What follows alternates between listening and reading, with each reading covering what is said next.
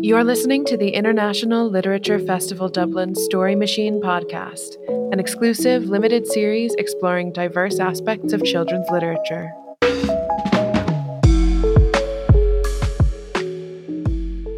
Welcome to this podcast on award winning books for children. My name's Pádraic Whyte, and I'm Director of the Master's Programme in Children's Literature at the School of English, Trinity College Dublin. And I'm Sinead Moriarty. I specialise in children's literature, and for the last couple of years, I've been working with Pádraic at the School of English in Trinity, including having the opportunity to teach on the Masters in Children's Literature. Hi, Sinead. Hi, Pádraic. so, today we'll be chatting about books and book awards, uh, their role and function who gets to decide on what book for children deserves an award? What are some of the complexities involved in this process? And do these award winning books stand the test of time? So, we're going to be talking about some really interesting topics, including crossover fiction, the role of illustrators, um, and also politics, the politics of awards, which is a really fascinating topic, um, and some of the criteria. So, what makes a book award winning? Joining us today are three students from the MPhil in Children's Literature at Trinity. So, we have Bailey, Dee, and Sindhu. So let me introduce them. Uh, Bailey studied English literature at the University of Alberta in Canada for her undergrad, and her MPhil dissertation will discuss fantasy spaces and their function in The Hobbit. Hi, Bailey. Hi, Pádraic. And the next person on our panel of experts is Dee, who studied English at Trinity. Uh, she was a Laidlaw scholar working on children's literature. And her dissertation is focused on female empowerment in Irish young adult literature. Hi, Dee. Hi. And Sindhu, the final person on our panel of experts. She did her postgrad at Stella Maris College in India, and her MPhil dissertation is about ecology and childhood construction in East Indian tribal young adult fiction. So, welcome, Sindhu. Thanks, Barry. So, you're all very welcome. Okay, Book Awards. Let's get started. So, maybe a good place to start is to talk about some of the awards that exist. And there are lots and lots of different children's books awards, and some of them you might have heard of, and some of them are a little bit less well known.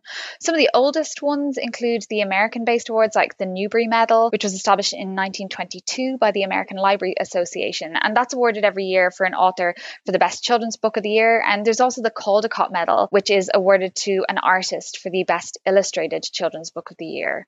In the UK, some of the more high profile awards are like the Carnegie Medal, which was set up in 1936, and there's a sister medal to that, the Kate Greenaway Medal, which is awarded to an illustrator. And you might have heard of those because there's lots of school groups do things like Carnegie read alongs. And just a question for you, Sinead, then to get things started. Uh, who were the first winners of the Carnegie Medal and the Kate Greenaway Medal? Yeah, so um, Arthur Ransome won the Carnegie for Pigeon Post, um, and Edward Ardizzone won the Greenaway in 1957 for Tim All Alone, which he wrote and illustrated. Um, and then, if we think about uh, in Ireland, in the Irish context, there's uh, awards like the Children's Books Ireland Awards. Um, and like with other awards, there's a number of prizes given out as part of these awards. So every year, the CBI Awards include the Book of the Year Award, the Honour Award for Fiction, the Honour Award for Illustration, the Eilís Dillon Award Award for a first children's book, uh, the Judges Special Award, and the Junior Juries Award. Um, and there are lots of other awards too uh, that you might have heard of, like the An Post Irish Book Awards, the Guardian Children's Fiction Prize, the Ezra Jack Keats Award, which is given to an author and, and an illustrator who are kind of early stage in their careers. And then there's also um, awards that seek to kind of respond to maybe a lack of representation or recognition in some of the major awards, um, or that want to highlight and celebrate specific books or authors. So um, we can think about awards like the Coretta Scott King Awards, which is again run by the American Library Association, who give out the Newbery Medal and the Caldecott Medal. And the Coretta Scott King Book Awards are given every year to outstanding African American authors and illustrators of books for children and young adults that demonstrate an appreciation of African American culture and universal human values. The American Library Association also sponsors an awards um, called the Stonewall Book Awards, which recognize exceptional merit relating to the gay, lesbian, bisexual, bisexual, transgender experience. So we can see just this brief and not not in any way representative of all the awards, but we can see that there is a huge number of awards, and these actually do make a real difference in the sales of a book or maybe the profile of an author.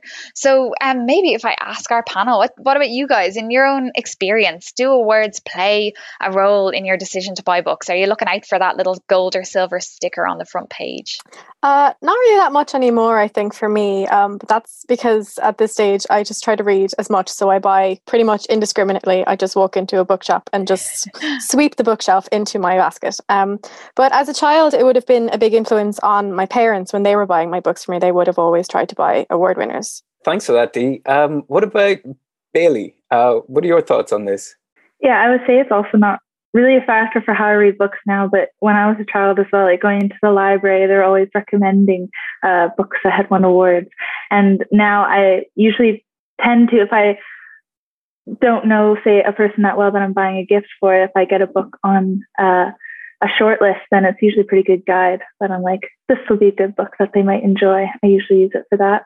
Yeah, um, so it does have an influence then. Uh, what about you, Cindy? Yeah, I agree with Dee and Bailey. I don't, it, it doesn't always my choice of purchase, but I do buy as formal gifts, as Bailey said, when I'm unaware of the person's reading taste.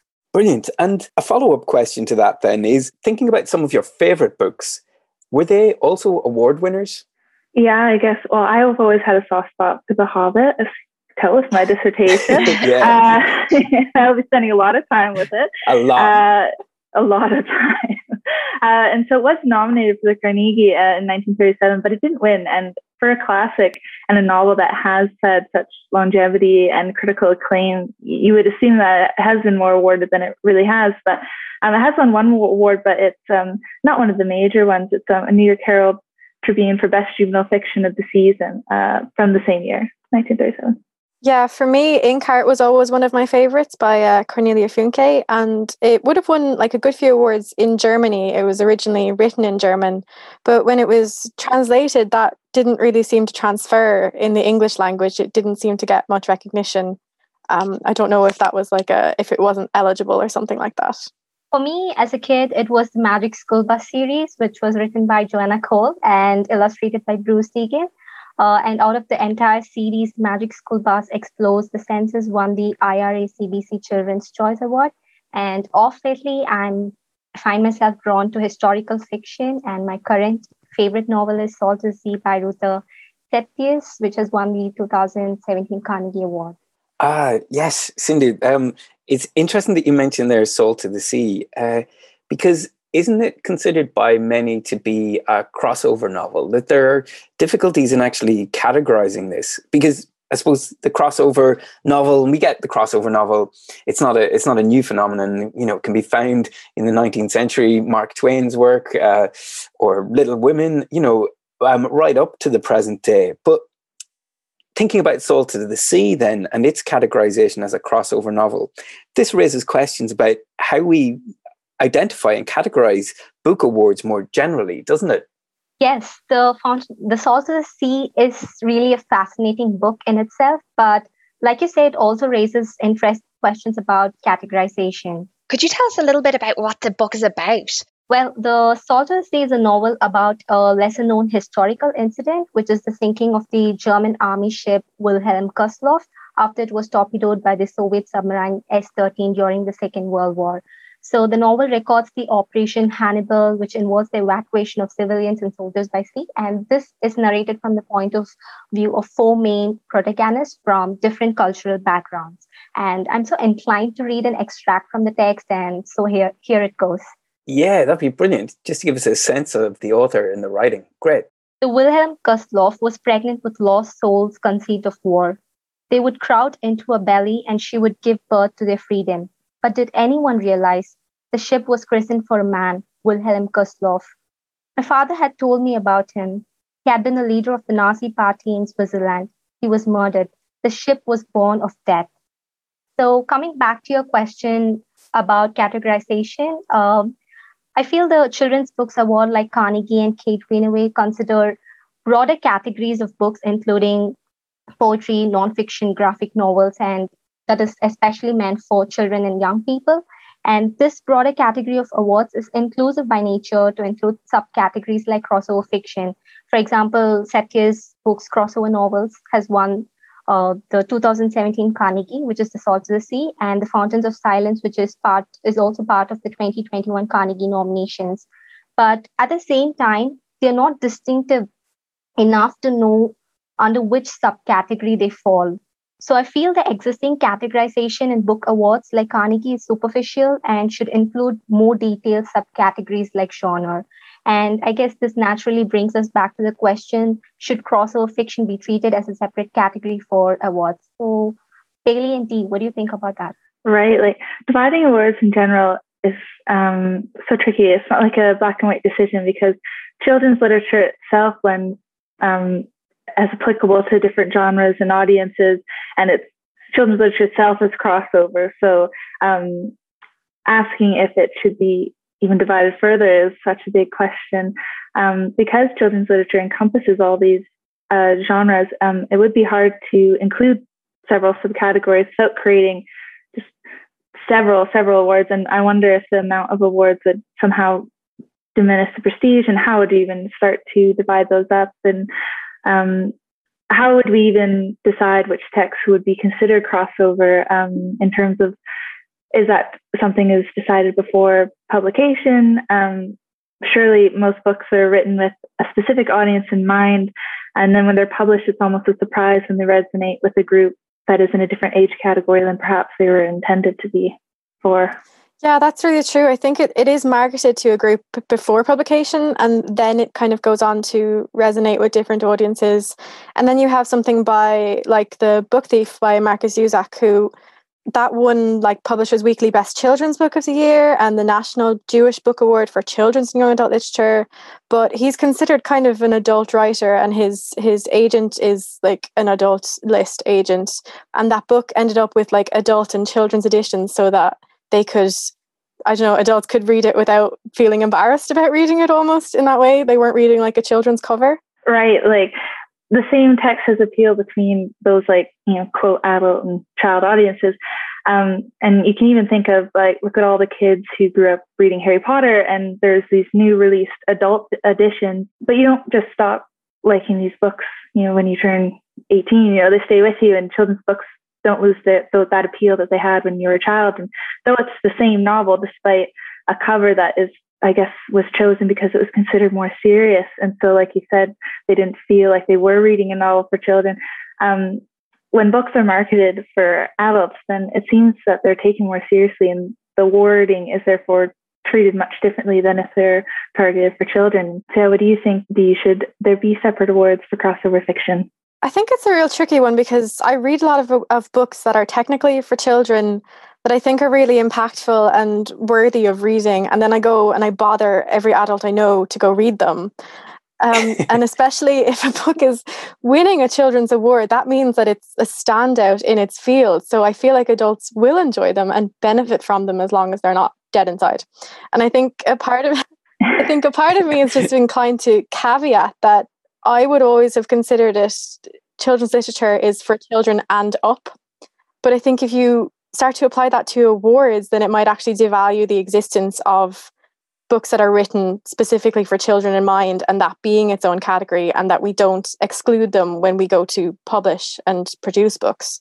So I don't think that's an ideal situation either. Right. And Sindhu, you were the one that asked this question. Uh, what do you think about this yourself? Well, I guess it's debatable. There aren't any major problems when a subcategory like crossover fiction is subsumed under a broader category of awards.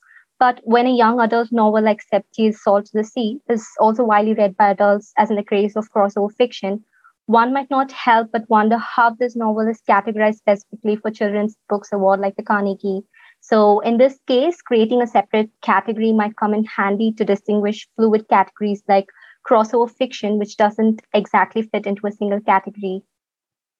Right. Yeah. And I, I, suppose it's particularly interesting because quite a few crossover books have won major awards in uh, over the last few years. Um, isn't that right? Right. And as Steve brought up earlier, The Book Thief, um, which also was a Michael L. Printz Honor book. The Printz Award is given to the best book for teens based only on the quality of writing. Um, you could also say anything about Neil Gaiman, Terry Pratchett, um, one that comes to mind is The Monster Calls by Patrick Ness and Jim Kay, which won uh, both the Carnegie and the Sister Medal of Kate Greenaway in 2012. Yeah, I think um, Frances Hardinge's The Lie Tree is an interesting example as well because that won both the Children's Award in the 2015 Costa Book Awards and it also won Book of the Year, which is chosen from the winning books in the other categories in the Costa Awards. And I think it's only twice that it's happened that the children's winner has won that Book of the Year. The other was Philip Pullman's The Amber Spyglass in 2001, so it doesn't really happen that much. Right, absolutely. And when it does happen, you know, so much is made of it. Like when a children's book like that goes on to win an overall book award like the Costa Award, you know, it gets a lot of attention, you know, and this is often presented in the media as kind of a surprise or a curiosity, like why or how could a children's book possibly win? And, you know, how could it beat out all of these books for adults? But I suppose our question when we know the quality that exists in, in children's books is, well, why not really? I think it this mainly springs from the underestimation of children's literature. The Costa Award considers books in five categories, and children's literature is one among those categories. Uh, we always just presume that an adult book will win the overall award because there is a feeling that books for adults are inherently better quality. I agree. I think there's I think that children and young adult books are often left out from these overall book awards um, in general for the same reason. Um, uh, one that comes to mind is Mark Haddon The Curious Incident of the Dog in the Nighttime won the Costa Award, but was also longlisted for the Man Booker Prize.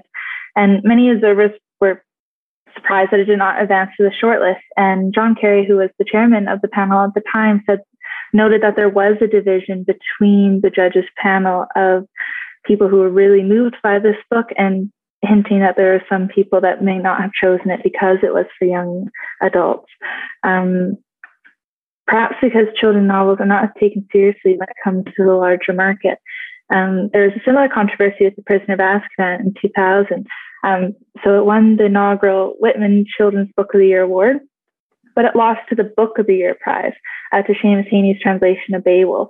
And so the controversy there was that a translation of an old text, which has already been acclaimed, won over an original children's novel, and perhaps because you know, it was just that.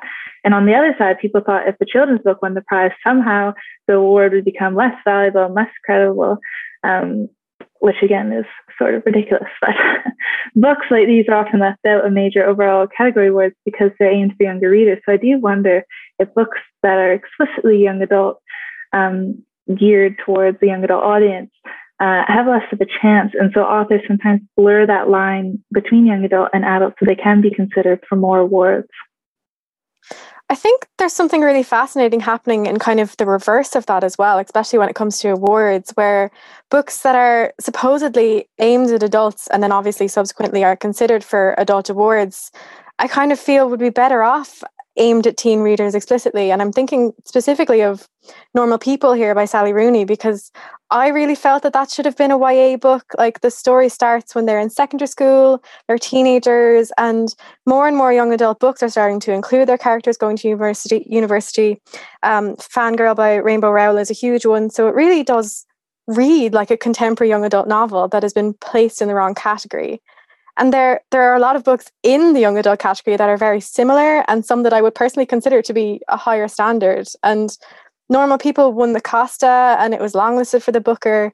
And I don't know if it would have gotten as much acclaim, even if there had been nothing changed in the text, if it had been marketed in the teen section. Well, why do you think that is? Like, why is Normal People not published then as young adult literature? Is it something to do with the content? Like, is it to do with the sex scenes in Normal People, or, or what do you think? I don't think that really explains it. I mean, I've read a lot of young adult books that have sex scenes that are maybe explicit without being obscene, I suppose. It's always handled tastefully with sensitivity when they're both consenting participants. But some of them are quite detailed, and young adult novels are kind of doing really well in tackling really more complex topics like sexual assault or drug use or something. And I admit it's less common, but there was nothing in normal people for me that I would consider out of place in a young adult novel. And there are so many contemporary young adult novels that are doing what normal people does just as well. Um, and that I would actually maybe consider less juvenile in, in kind of how they're framed, I suppose. And they never end up anywhere close to getting the same recognition. Right. I think, you know, the reason, as we've been kind of alluding to is that these books get marketed as quote adult texts is exactly because of this wider bias and public perception of children's literature as a whole. And so children's books are rarely nominated for overall awards, such as the Booker, even if they are totally deserving, um, and especially not if they're picture books, unfortunately, which are a neglected genre with even the neglected category of children's literature. So perhaps you know authors, publishers, etc. You know try to keep their novels away from young adult or children's literature labels if they can cross over to the adult um, literature to open themselves up to more award considerations. A lot of these bigger awards, such as the Booker, still feel like they're reserved for adults and adult books. Uh, even if they recognize a children's novel, it's as if, like we've been saying, they would lose their prestige or something. Um, so they call it adult fiction for the recognition of those awards. So young adult literature, as we've been talking about, as a particular genre, is underrated in literary circles, despite grappling with, as you said, similar themes uh, with adult fiction and being a dominant genre in the publishing market as a whole. So, Dee, as our young adult literature enthusiast, you must have some strong feelings on this. Uh, yeah, definitely. Um, I still kind of feel that there's a sense that young adult is still maybe looked down on or undervalued. And I think, you know, children's literature has a longer history, but I think we've only started to recognize young adult as a separate thing, maybe a, not too much later on, but still more recently. And you see this especially for teen girls, like across a lot of our culture, like where if it's popular with teen girls, it's probably not taken very seriously. Look at One Direction or something, uh, which is an awful shame, I think, because some of the most beautifully written and breathtaking stories I've ever read have been young adult, and some people won't even consider them because of their age category. Yeah, exactly, Dee. There are lots of examples uh, I mean, interesting examples of how books end up being published for YA audience or for adult audience, or how authors struggle to get their work published in different categories. For example, Sepetys couldn't get her books for children published in Italy because she's viewed as an author for adults. Yeah, and this is despite the fact that she's, an, like you've said, an award-winning um, author.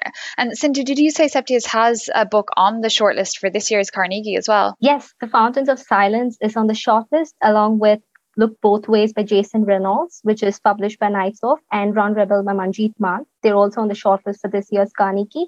And the Carnegie winners will be announced on the 16th June. And so that's something else I've been thinking about when we were talking about uh, book awards for this podcast, um, sort of the timing of these announcements. Um, so the Children's Books uh, Ireland Awards, the short, long list and winners are coming out before summer break. Um, and as we said, it was sort of a guide for us to buy books for friends. It also seems like it's a guide for parents on what books to buy for children to read before they start school the next year. And I wonder if it is a publishing trend to have books for children ready at this time. So you kind of mean that the the children's books publishing, or this is the children's books publishing equivalent of the summer blockbuster. Is that it? yeah, I guess so. It's uh, books, you know, for published on the awards websites with these descriptions is very much about sales and trying to um, promote these books as well as um, the books themselves. Okay, well, what what do you mean by that? Can you explain it a bit more for us? Yeah, for sure. So, uh, an example could be uh, C.S. Lewis and the Carnegie Award. So, The Last Battle um, won the Carnegie Award, and it's the last novel of the Chronicle of Narnia series probably the least deserving, in my opinion. Oh, I'm going to stop you there. Why? Why is it the least deserving? Is it per Susan? Well, it's just if you think about it, it seems as though it was given that award because it was the last of the series, and it's almost like retrospectively we should have given it to the, to the Lion, the Witch, and the Wardrobe, or any of the other of the series, but it's not as strongly written as the other ones. The main characters are no longer at play; they come in at the end like xenophobic uh, imagery as well in terms of the drawings and in the text itself, uh, very much favoring religions over others. And so I think as a whole, like it's just not as strong of a text as the rest of the series, but because it was C.S. Lewis and because the series was so successful, I think they're like, oh, we better give him the sword because it's the last battle. It's the last. he's, he's giving us a sign it's the last one. so plenty, plenty of reasons then.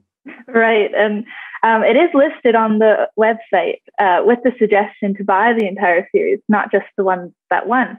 Um, and so, of course, this was chosen before the internet, so online sales were not in mind at the time in the 50s. but now, uh, they're listing the winner and the collection for profit, and it, you can have all the winners uh, that way as well. And something else about the Carnegie Award that I've been thinking about is that C.S. Lewis is the only one who was given the award. Uh, the illustrator who worked with him, uh, Pauline Baynes, was not awarded. And as we discussed, the Carnegie Award does have that separation with the sister medal, the Kate Greenaway Award for illustrators, and not always the same text wins each year. So an ex- exemption to that would be a Monster Calls, uh, which won in the same year, uh, Patrick Ness and Jim Kay respectively.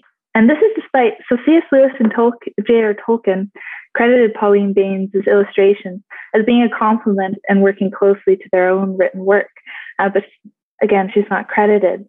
So she did go on to win the Kate Greenaway 10 years later um, for her work, but her contribution to the last battle specifically goes unawarded, though the book boasts a Carnegie Award.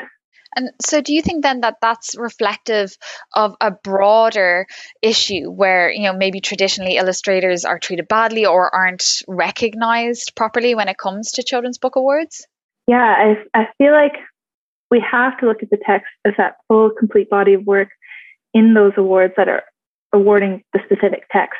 And ideally, both contributors should be credited if the book won. So even though it is a novel, uh, which is made up of illustrations and written text, if they should both be equally credited. And perhaps this is more complicated with the Caldecott Medal that you mentioned earlier, Sinead, uh, which is for picture books, that is looking specifically for illustrations. But even then, we see illustrators getting left behind. Um, illustrators on the site for purchasing Caldecott medal winners from several libraries and booksellers, the illustrators listed second, even though they're the ones who have the award for their drawings, or they're not listed at all until you click to purchase the book. So illustrators are even left behind in award for illustrators. It seems went on the in terms of the online presence. I think especially in novels, so in particular, illustrators are left behind, and this is reflected in the awards that are usually only uh, given to the authors. Right. Yeah. And this is actually one of the things that separates children's books from books for adults, which is like the prominence of visual texts in this field. And there are some amazing illustrators, both historically and, and people working right now. Right. I totally agree. Yeah. Um, some of my favorites the um, Arthur Rackham's warm toned like watercolors for Peter Pan and Kensington Gardens, Jon Klassen's Hat trilogy, who is also Canadian, which is fun. Uh, so Emily Hughes' Wild and Little Gardeners. Uh, I wonder as well, like, should awards separate illustrations and words uh, or look at the text as a whole? Like, how important are illustrations when judging a novel? Yeah, I think sometimes I feel that the texts, even if they're not like picture books, they're really made by the illustrations. Like, you've got things that, like, John Tenniel's work on Alice in Wonderland and Quentin Blake's illustrations of Roald Dahl. Beatrix Potter did her own illustrations of the Peter Rabbit and um, E.H. Shepard did, A.A. Milne's Winnie the Pooh. And it's just, it's really difficult to imagine these books without those illustrations. And they're so ingrained in our idea of what the book is. Like they kind of exist in our cultural cultural consciousness with these illustrations, like especially in the case of Blake and Dahl. Like they're such an integral part of the overall composition. So should they not get equal credit for, I suppose, the impact and the success of the book when it's become such a big part for specific texts?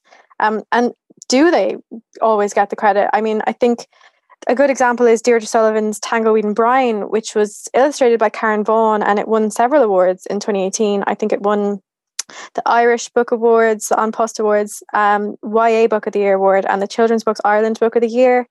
And I know that in the photo on the Irish Book Awards website, Sullivan is actually holding the trophy alone in the image. And on the CBI page, it has both Sullivan and illustrator Vaughan in the pictures without the award, and Vaughan is standing behind Sullivan. So it's just an example of how illustrators are sometimes sidelined, even though those illustrations are absolutely essential to that specific book. Yeah, I do agree with you, Dee. I personally feel illustrations to a major extent influence what we read. And for instance, uh, if we look more specifically at Chris Riddell's illustrations, they add life to Neil Gaiman's work. So I would argue that illustrations also help to fill in gaps created by the text at some time. And in that case, both the text and illustrations work as an organic unit. So I don't see the point when illustrators don't get the recognition they deserve. Yeah, that, that's an excellent point, Cindy. I think, you know, particularly when it comes to issues of counterpoint, I mean, you can't have one without the other. I mean, that's what creates the meaning, like, like you say there. Um, so, yeah, I think picture books and illustrated texts um, are bound up in these power dynamics in children's literature itself. And it's something that absolutely needs to be addressed. Um, and who knows? Uh, do you think one day we might actually see a, a picture book on the Booker Prize shortlist? What do you think? I don't think so. Um, unfortunately, just visual texts tend to be overlooked. Um, as we've been sort of alluding to, sometimes even when author and illustrator work as closely together as uh, Blake and Dahl uh, to create a cohesive whole, the illustrator still sort of gets ignored, as I was suggesting with Lewis and the Ward's website. Uh, when we are listing illustrators previously, I'd have to say, apart from Blake and maybe Beatrix Potter, uh, most readers sometimes don't immediately know these contributors to the famous images that they're familiar with um, and that are in these classic texts. Um, Tolkien and Lewis, who were close friends, worked closely with Baynes. And in their letters, they discuss the function of illustration in their texts. Um, Tolkien persuaded Lewis to use Baynes' illustrations, which uh, he did use himself in his lesser known works for children, uh, describing her work as a collateral theme to his texts that reduce the words to a commentary on the drawings. Um, so referring to that gap we were talking about earlier, uh, he noted that children who could not read can read these illustrations before they can even um, uh, read the words, for lack of a better word. he picked her because they reminded them of these medieval tapestry and stained glass, and they're very ornate. Um, and this just shows that even though the author was throwing praises at Baynes and thought so highly of her, and these illustrations are so essential to the text, as they thought, um, where this isn't always reflected in the awarding for these texts. Yeah, I think this idea of recognition that you're talking about, Bailey, raises some really interesting questions about the criteria that we have for awards. Like, what are the considerations behind these decisions, especially when we're coming up with a short list? And some awards are really transparent about their criteria. The Carnegie website lists its main criteria as a book that provides an outstanding reading experience. And then it has a very long list of questions, like a checklist of does the book do X? But what does an outstanding reading experience exactly mean? Um, similarly, I know CBI's main criteria is excellence. That's what they're looking for. But excellence is kind of a subjective concept. And there are so many contexts in which I think a book can be excellent in one way, but maybe ex- not excellent in another way. So when panels go about shortlisting for awards and constructing those lists, what considerations are they bringing into decisions and what are the impacts of those decisions? I suppose is what I think is really interesting. Like if you look at previous shortlists, what kind of texts are getting highlighted or prioritized? Like are we solely looking at the quality of writing or do we consider innovations in the field?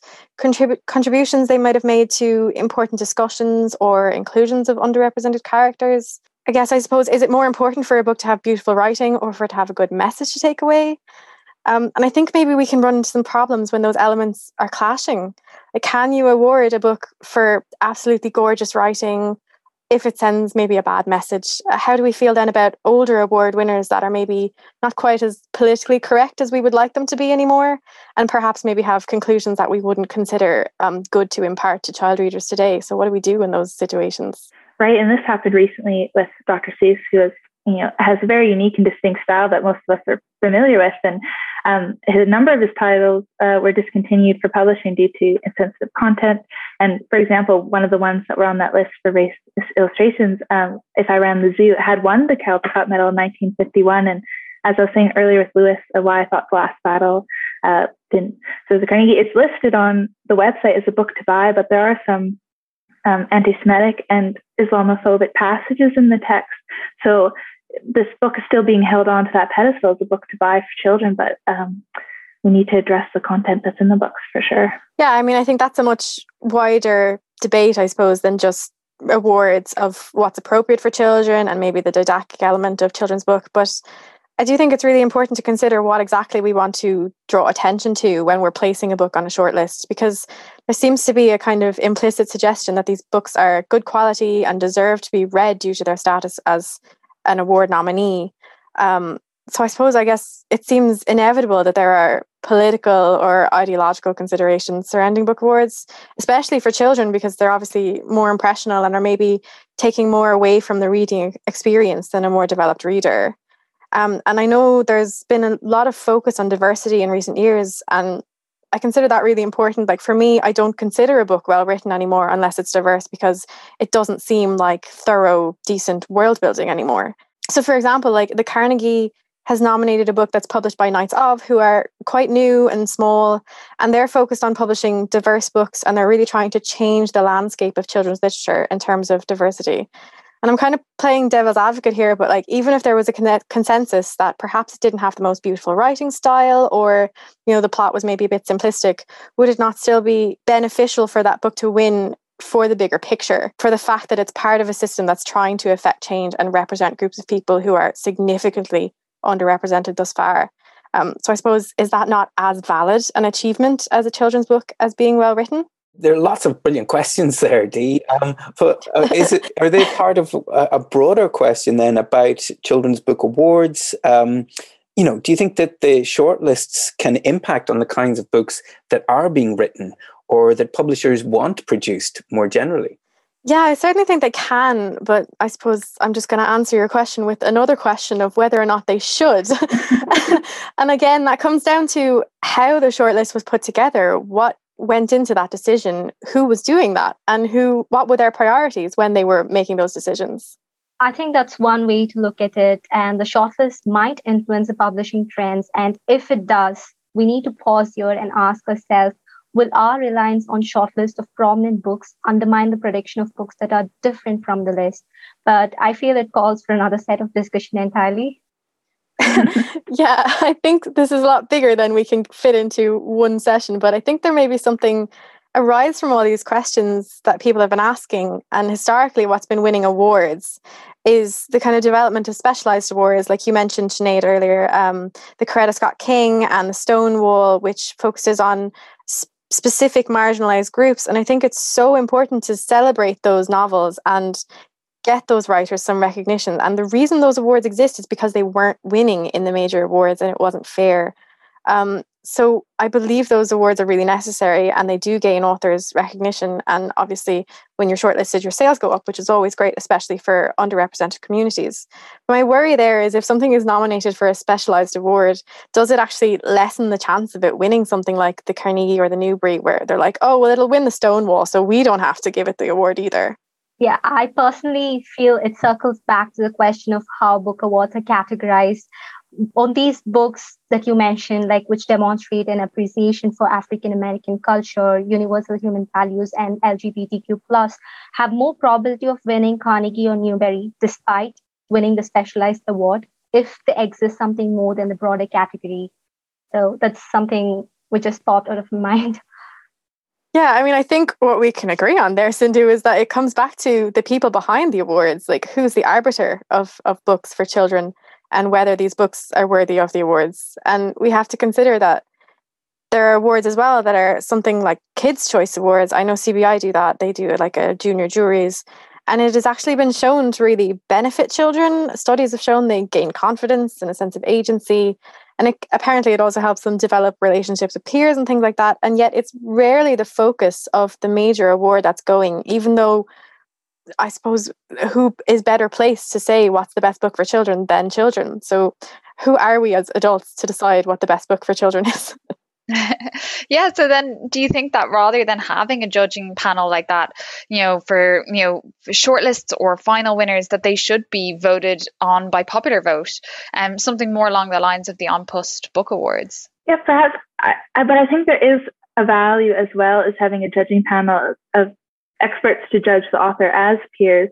Um, and as we are saying, these short lists and long lists are important to bring recognition to authors who do not win. And because that platform significantly increases author success and the novel success. Um, so basically, in some, there's not, not really an answer, easy answer to that other than um, to have perhaps both judging panels and popular vote awards and accept that sometimes what a group of critics decide may not align with what's popular at the time or what uh, people like. I wonder if it can be an amalgamation of both. If so, it will be interesting to see whether the choice of the popular vote aligns with that of the judging panel. And there can be discussions around why it does or doesn't align. I mean, recently, I think it was 2019, Kelly McCaughrain's Flying Tips for Flightless Birds. I think it was the first winner to come away with three awards at the Children's Books Ireland Award um, in the 29 years that the award has been going. Um, and that included the Children's Choice as well as the overall award. And it also included the Eilís Dillon for first book, I think, which is pretty cool to see the choices actually line up with the popular vote. I don't actually think it happens as much as we might expect.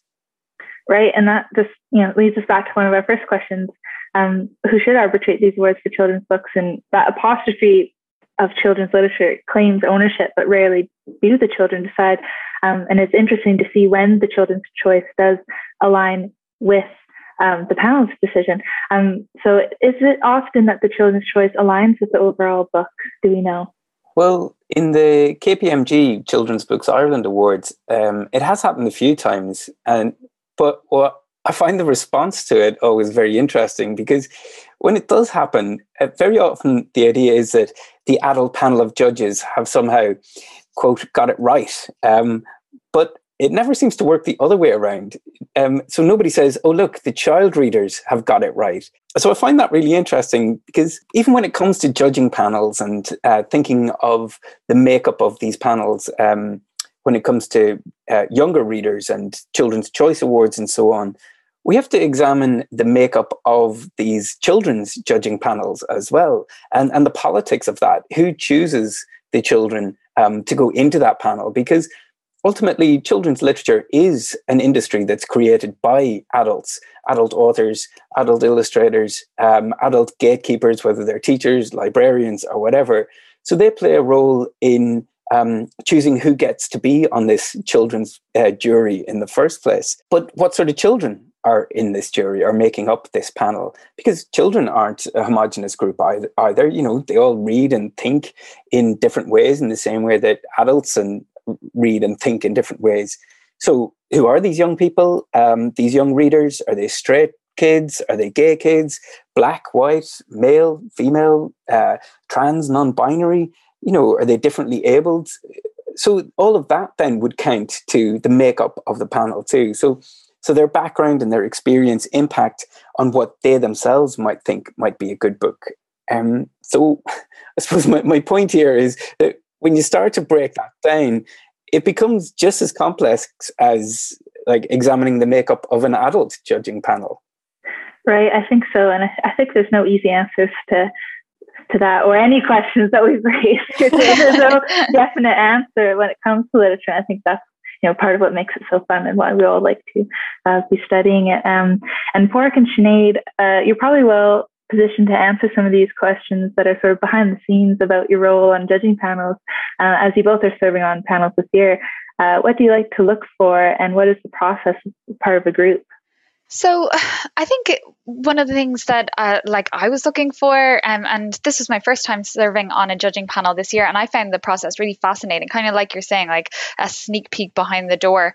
And but I thought that most, like everyone in the group, seemed to be looking for yes, certainly that idea of excellence, also books that are doing something different, something that you don't see all the time. And I think one of the exciting things about children's book awards is that maybe there's less pressure not to award a genre. You know that that there's if you look at the shortlist of the KPMG um, Children's Books Ireland Awards, there's loads of different books on there, like from something as different as, you know, The Boldness of Betty, which is about the 1913 lockout, versus the visual text The Haunted Lake by PJ Lynch. So it's it's about them all being kind of excellent examples or you know really great examples of that their own form. So i think that was certainly one of the things we were looking out for or i was looking out for in in this uh, process.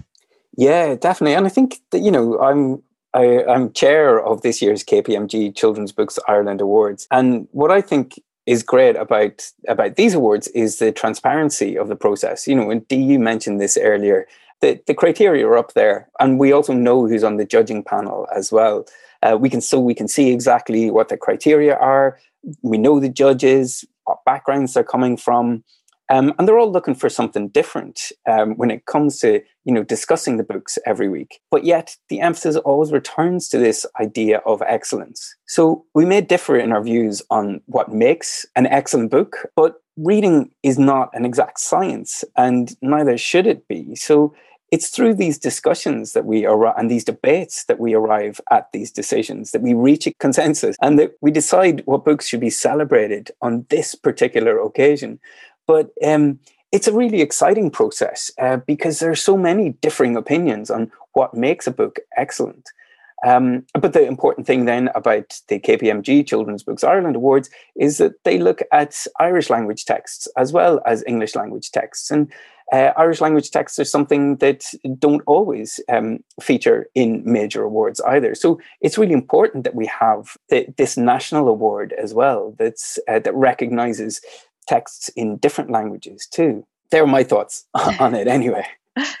Yeah, absolutely. And I think it's great as well to because you know I've lived abroad for a while and I was surprised how like the people don't really know Irish uh, children's books so much or Irish authors. So this is a chance for us to celebrate Irish children's literature, which is producing really excellent, really high quality work for young readers. So so that's another kind of great thing, a great function that awards can kind of um, serve. I think.